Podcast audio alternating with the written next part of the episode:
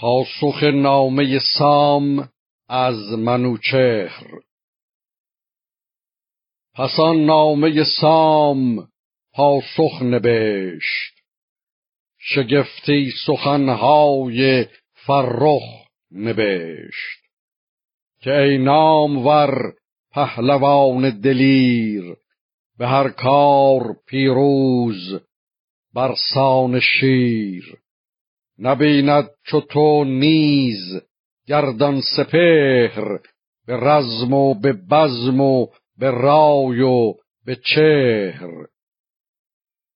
همان پور فرخنده زال سوار کزو ماند اندر جهان یادگار رسید و بدانستم از کام اوی همان خواهش و رای و آرام اوی. سخن هرچه زو سام را کام بود همون زال را رای و آرام بود. همه آرزوها سپردم بدوی بسی روز فرخ شمردم بدوی ز شیری که باشد شکارش پلنگ چه زاید جز از شیر شرزه به جنگ. گسی کردمش با دلی شادمان که او دور بادا بد بدگمان. برون رفت با فرخی زال زر ز گردان لشکر برآورد سر.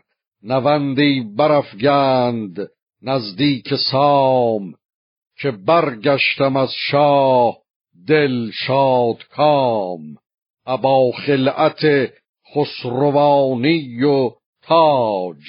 همون یاره و توق و هم تخت آج چنان شاد شد زان سخن پهلوان که با پیر سر شد به نوی جوان. سواری به کابل برافگند زود. به مهراب گفتان کجا رفته بود. نوازیدن شهریار جهان و آن شادمانی که رفت از مهان. من اینک چو دستان بر من رسد گذاریم هر دو چنان چون سزد.